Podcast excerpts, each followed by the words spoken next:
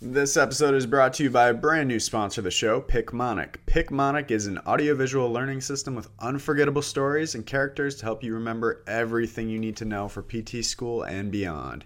Used by over 1.5 million students all over the world, Picmonic is perfect for streamlining your studying in an efficient manner. Listeners of the show can use the promo code SNACKBREAK in all caps for a 20% discount, and first time users can start today for free getting access to one learning objective and one Picmonic quiz per day forever at zero cost. Available on iOS, Android, and desktop. Once again, listeners of the show can use the promo code SNACKBREAK in all caps at checkout. Happy studying, let's get right into the show. Right, welcome to the second episode of Snack Breaks with OrthoSnacked, um, where, where we interview physical therapists, fitness professionals, and health and wellness experts. My guest today, Matt Casturo. Matt has been someone I really look up to as a role model, someone I admire, uh, and someone who has played a tremendous role in my life over the past year in helping me pass the CSCS exam and then giving me um, some different different recommendations for my clinicals, which has been good. Um, but Matt has had a very busy past year. Got married. Congratulations. Uh, graduated from the Ohio State University with his DPT, and he is actually planning on not taking the boards um, so he's going to be focusing a lot on his brainchild over the last four years, which has been the movement system uh, platform to give a lot of different resources for individuals looking to learn more about strength and conditioning, as well as um, take and pass the CSCS exams. Welcome, Matt. How are you? Doing well. Thanks. Thanks for having me. Yeah, it sounds like you've been doing a lot of traveling since graduation too. Yeah. Would have been some of the best places you've been so far. Um, you know, I just did a road trip from Columbus to Las Vegas, which is actually a, about a four day trip, depending on how you split it up. Um, some great cities along the way, you know, St. Louis, uh, stopped in Kansas City, uh, Denver, you know, got to see the mountains a little bit. And, uh, you know, it was a good trip. Yeah, that's awesome. So I'm back in St. Louis now. Oh, definitely, yeah. definitely jealous of your ability to travel. I think we had three days off between clinicals and class. Yeah, um, yeah. Yeah, so definitely jealous, but that's awesome. So my followers are gonna be most interested uh, in learning kind of how the CSCS can benefit someone on their mm-hmm. track to get their DPT. Um, kind of what are the benefits to having your CSCS on top of the DPT? Um, so I guess I'll just play devil's advocate here for a minute. What would you say to an individual who um, is in a DPT program and thinking, okay, I'm getting a lot of exposure to, you know, um, different different classes are teaching me how the body moves. I'm learning about a lot of different conditions. Um, what benefit would the CSCS give me on top of all this? Yeah, I mean, there's uh, there's some overlap, not a, uh, a ton, maybe, uh, but maybe if you sorry, maybe if you had a uh, Venn diagram, there's some overlap between DPT education and uh, you know the CSCS material, but maybe that overlap is 20 percent, mm-hmm. um, meaning that you know, in PT school, you're going to learn about rehab and rehabilitation of injuries. So, sure, you know, stages of recovery and stuff like that you might learn in PT school. But out of the 20 some chapters of the CSCS material, there's you know 16 of them that are not covered in physical therapy school, including you know program design for endurance athletes, program design for plyometrics, uh, resistance training principles, um, you know, muscle physiology, maybe you get a little touch of, but just getting into more advanced muscle physiology and the principles of hypertrophy versus strength versus power training and, and how neuromuscular adaptations actually work. Um, there's a lot, of, a lot to learn there.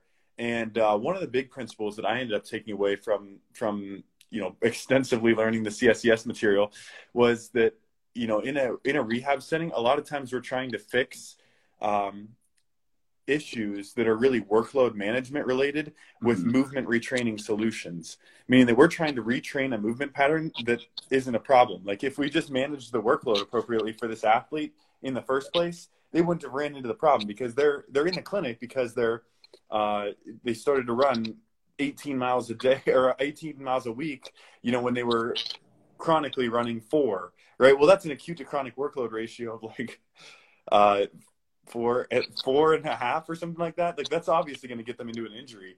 You know, you don't really need to train their glutes or like you know fix their uh, you know hamstring or anything like that. You just need to get them in, into an appropriately progressed program, right? And that is like you know that workload mismanagement is is honestly a large percentage of of young people in physical therapy that don't see a, a ton of benefit and think, oh, PT didn't work for me.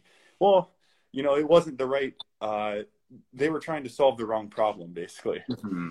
You know, so there's there's um, I think a lot of benefit to learning strength conditioning, especially program design and um, some of the fundamental principles, fundamental principles there. Yeah, I would definitely agree with you. Some of the overlap, especially for someone who maybe has uh, an exercise exercise science degree for undergrad, um, but just there's there's a big lack in terms of teaching programming for sure within physical therapy programs. I felt like that was something I definitely learned a lot from both your course as well as just my studying. So that's awesome. Um, my next question or thing I want to talk about a little bit is so the movement system has been going on for about four years now. Is that correct? Yeah, so I, actually, I, I, started the movement system while applying to physical therapy school because somewhere in the uh, process of applying to physical therapy school, I, I got the idea that, well, maybe if I use the terminology in the APTA or whatever mm-hmm. in my application, like I use that wording, um, it'll it'll help my application, right? And and somewhere in there it said like the human movement system, and I'm like, you know, that has a good ring to it. Let's check if that's available on Instagram. And then I ended up, mm-hmm. uh, you know, years later, kind of running with it and trademarking now and, and stuff like that. So um, yeah, yeah. But just prepping for this, I was looking through some of your first posts. First post, November 24th, 2017. You're going over some different shoes for lifting. And nice. I just think it, I just think it's crazy to see, you know, how much you've changed, how much you've evolved, just so evolved over just those last four years.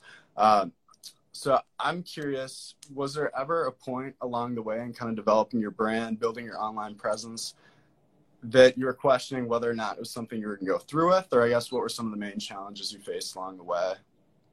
Yeah, I mean, I think um, you know you should explore a lot of different ideas especially whenever you're you're super young. Even now, like I should explore different ideas. And I tried, um, you know, a ton of different things through through the last like five years, whether that be like personal training, group training, online training, um, you know, getting in, into like a strength and conditioning role at a high school, um, some different like stuff in business and marketing. Like I've tried a lot of different things, and I think that's actually a really good idea. People think it's a waste of time if you try thing something and you spend you know five ten hours a week for a couple months and then you dump it but honestly like that's what you should do you should try a bunch of different things knowing yep. that you're going to waste some of your time and then and then stick with um, you know what what sticks so um, I think it's been a combination of trying a lot of different things, but then also sticking with the the main thing, which for me the main thing has been the movement system. So consistently putting out content for a few years now, um, you know, really beneficial.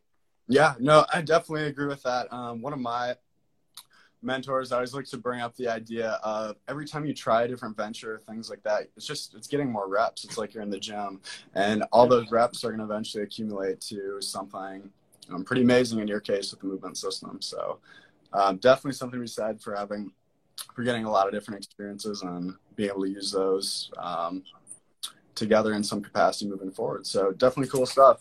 Um, then, so the next thing we'll do is break into the five questions that I ask all the guests I'm having on Snack Break.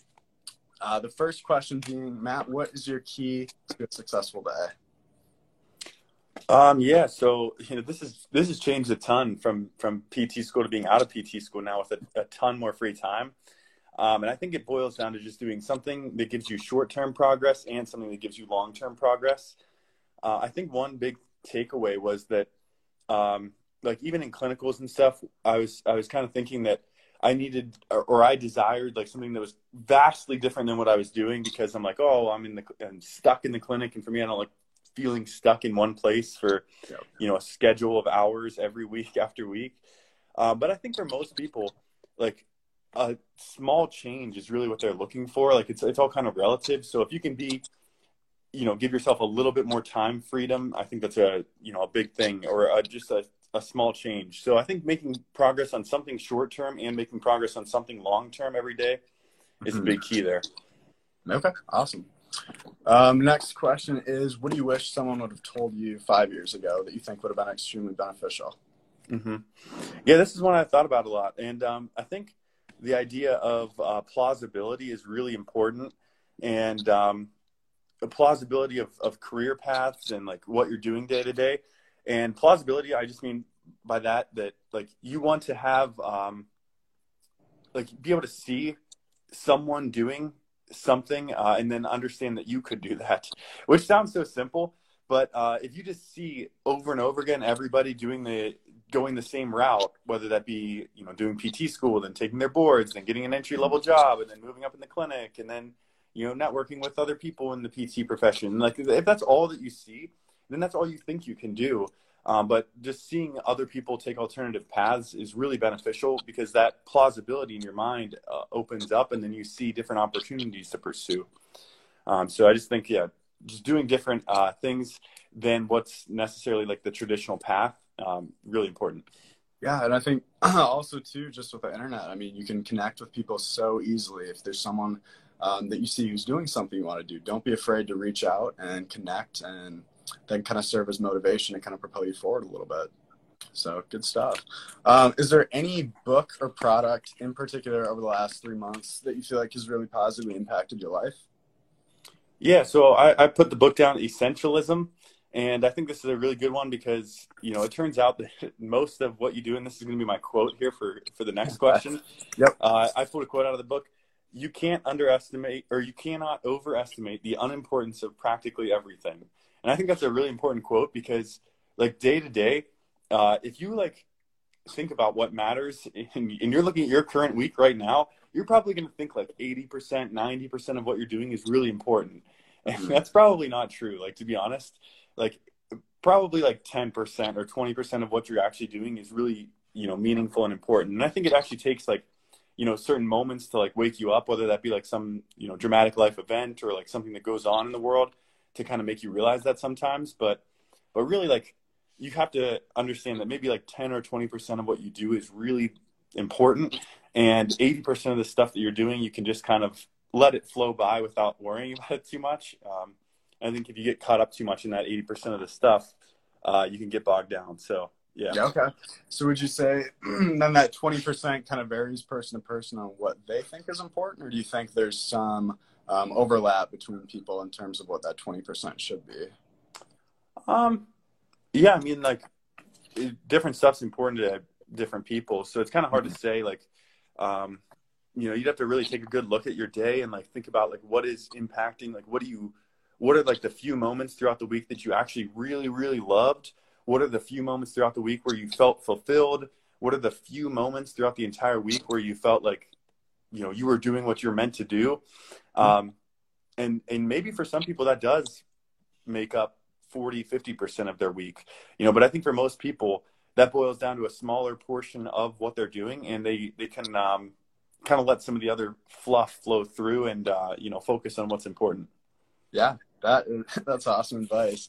Um, because I think in general we just have the tendency to get so wrapped up in overanalyzing, micromanaging just the day to day. So I think that's great to hear and allow us to kind of take a step back and reconsider what might be more might be more important to focus of our attention on. Um, last question I have for you, signature question of the podcast. Matt Casturo, what is your favorite snack? Um, yeah, so I, I went with fruit on this one, and that's a pretty big big category. Uh, but I love all fruits. You know, strawberries, blueberries, uh, pineapple, watermelon. Um, you know, I eat a smoothie pretty much every day, so fruits okay. gonna be my my go to there. And then maybe like Ben and Jerry's ice cream would be another good one. Awesome. Half baked. If Can't we're talking about physical snacks. What'd you say? You were talking about like physical snacks, right? Yes. Okay. Yep. Just making sure. Um, thank you. I really appreciate you coming on, talking to me today. Um, you're doing a lot of great stuff that I really admire. Do you have anything to say to any of my followers while you're still on here? Um, no, man. Like, thanks for having me on. Uh, you know, just you know, it's always good to see like one day at a time, just putting a little bit of value into the world, and uh, you know, seeing what comes back to you. Like, you know, it adds up over time. Yeah, and if anyone is interested, you can get more information about passing, taking, and passing exam by following Matt at the Movement System on Instagram. He's got awesome, awesome videos on YouTube too as well. So appreciate you taking the time to talk with me and have a great rest of your day. Yeah, you too. Take care. Yep. Bye.